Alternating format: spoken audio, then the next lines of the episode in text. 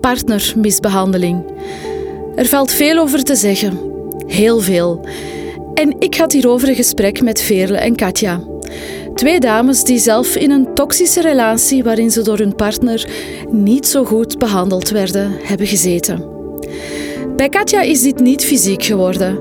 Bij Veerle is die, wat voor velen als een grens wordt aangegeven, wel overschreden.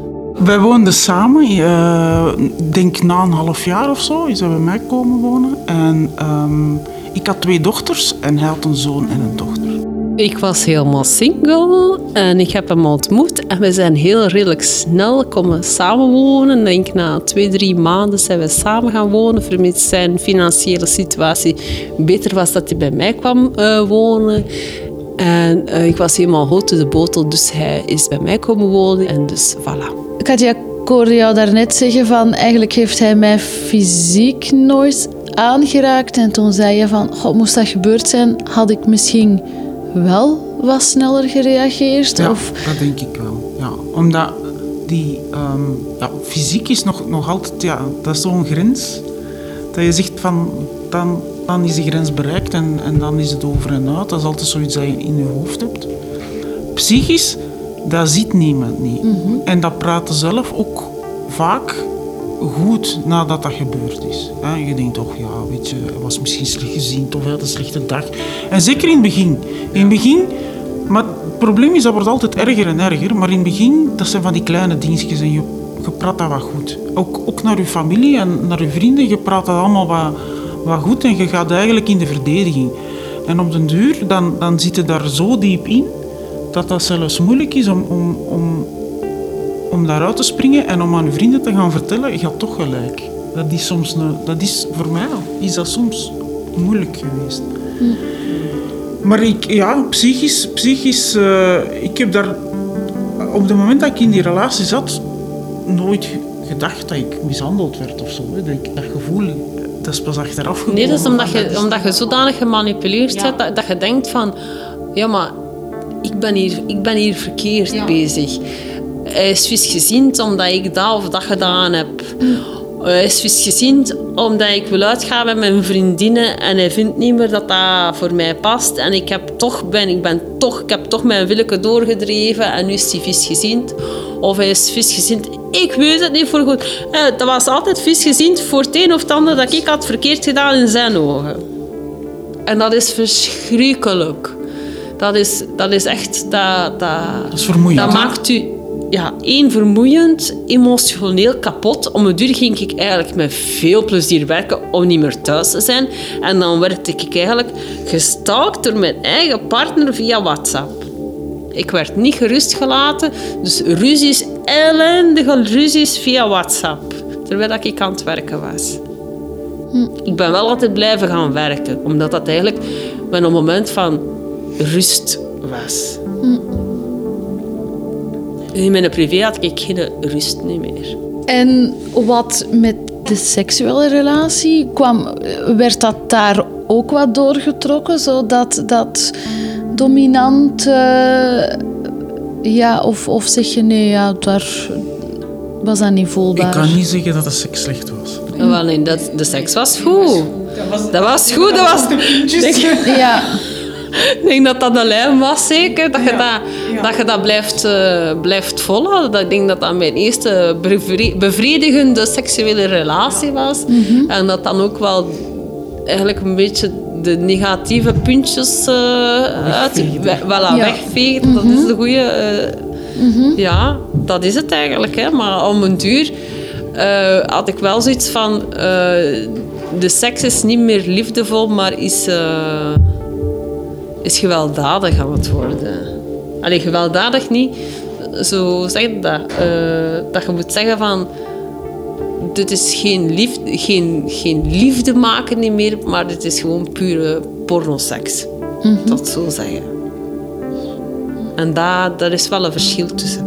Niet dat dat slecht was, maar als het altijd maar naar die naar die, die pornoseks gaat, ja. dan is het ook niet meer plezant. Hè? Nee. Want je zet Ja. niet de, de bitch, ik zal het zo zeggen. Mhm. La putita. Dus dat zit er niet. Je zet ook nog de andere. Het is, het moet altijd een schone mix blijven tussen de twee. Oké. Tip voor de luisteraar. Ja. ik hoorde jullie beiden ook al vertellen dat er toch ook wel veel ja, materieel geweld naar meubels en dergelijke is, is gebeurd. Hè? Ehm, wat ik ook wel vaak hoor, en ik meen dat tussen de regels al begrepen te hebben, dat dergelijke partners toch vaak ook wel financieel misbruik maken. Is dat iets wat ook jullie overkomen is? Ja. Ja.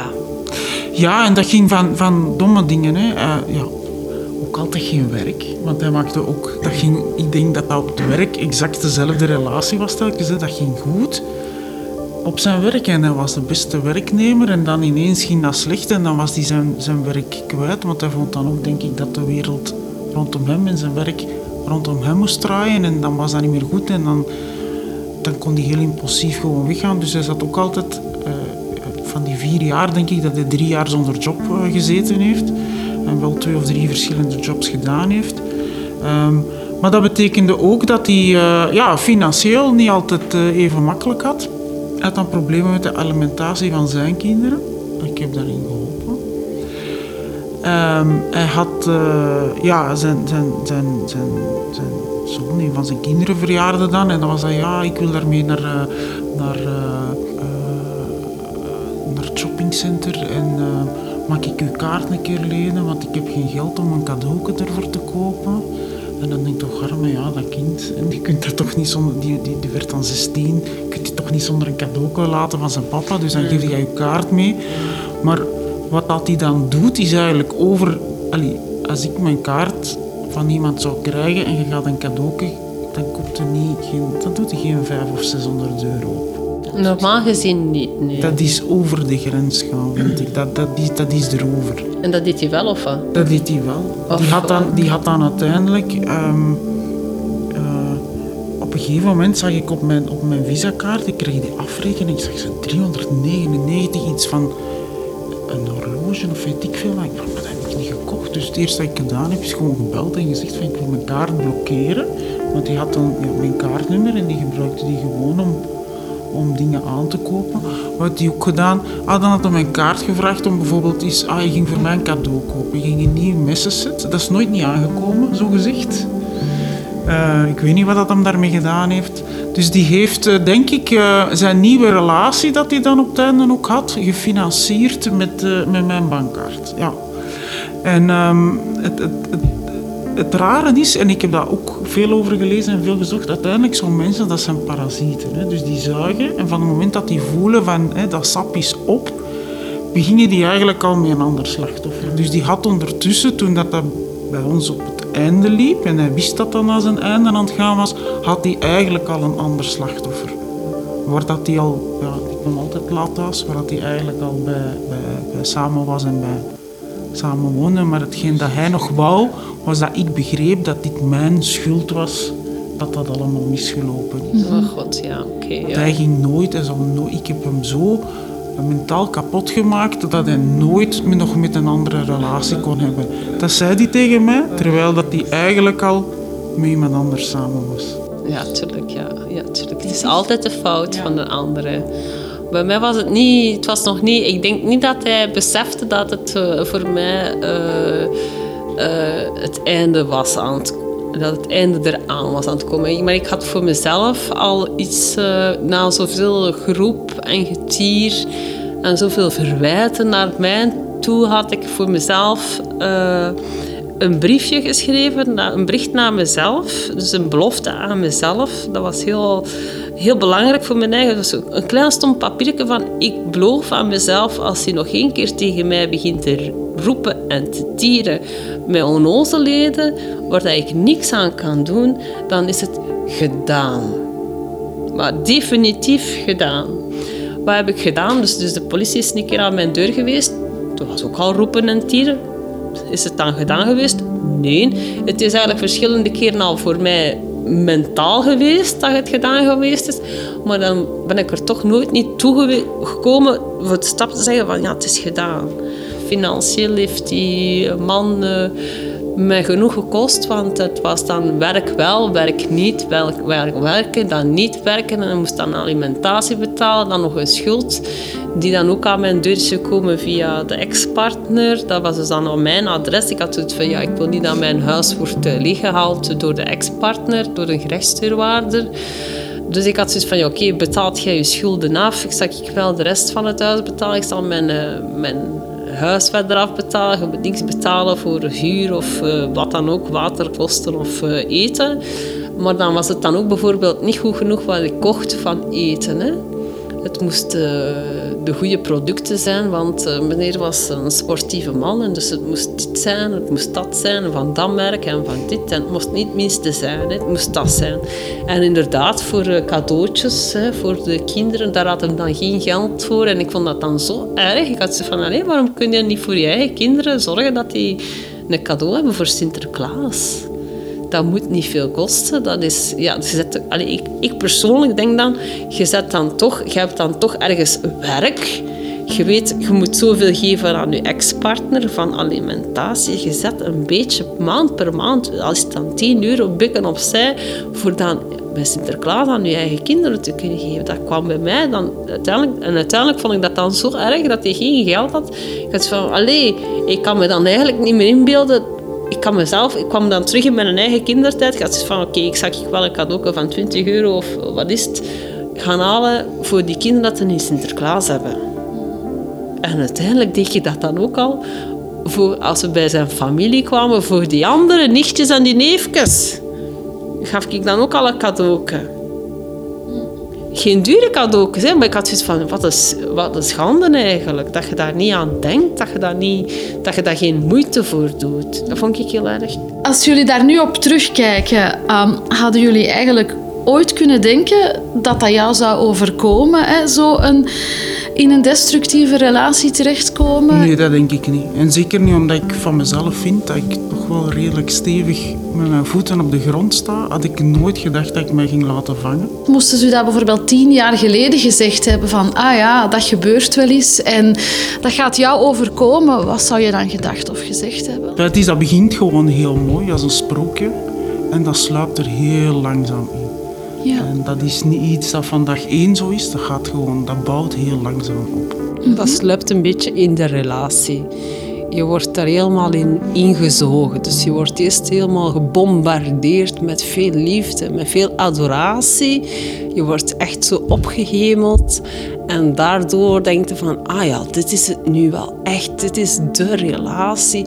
En daarom dat je zo echt zo daarin valt. Boom. Hoe lang duurde dat dan wanneer begon het onprettiger te worden? Dat begint heel klein. Hè? Dat begint met, met stomme dingen. Hè? Van, van, je hebt iets op Facebook gezet of je hebt een berichtje naar iemand gestuurd dat hij dan toevallig een antwoord op ziet komen dat hem niet aanstaat.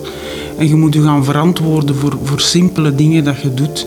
En dat gaat langzaam, hè? want eerst is dat eens ene keer en stelselmatig wordt dat meer en meer en gaat hij gewoon meer controle krijgen op je leven en op wat je elke dag doet en met wie dat je wat doet. -hmm. en, en zo die eerste reactie waarvan dat je dacht, ja, dat is nu toch wel niet oké.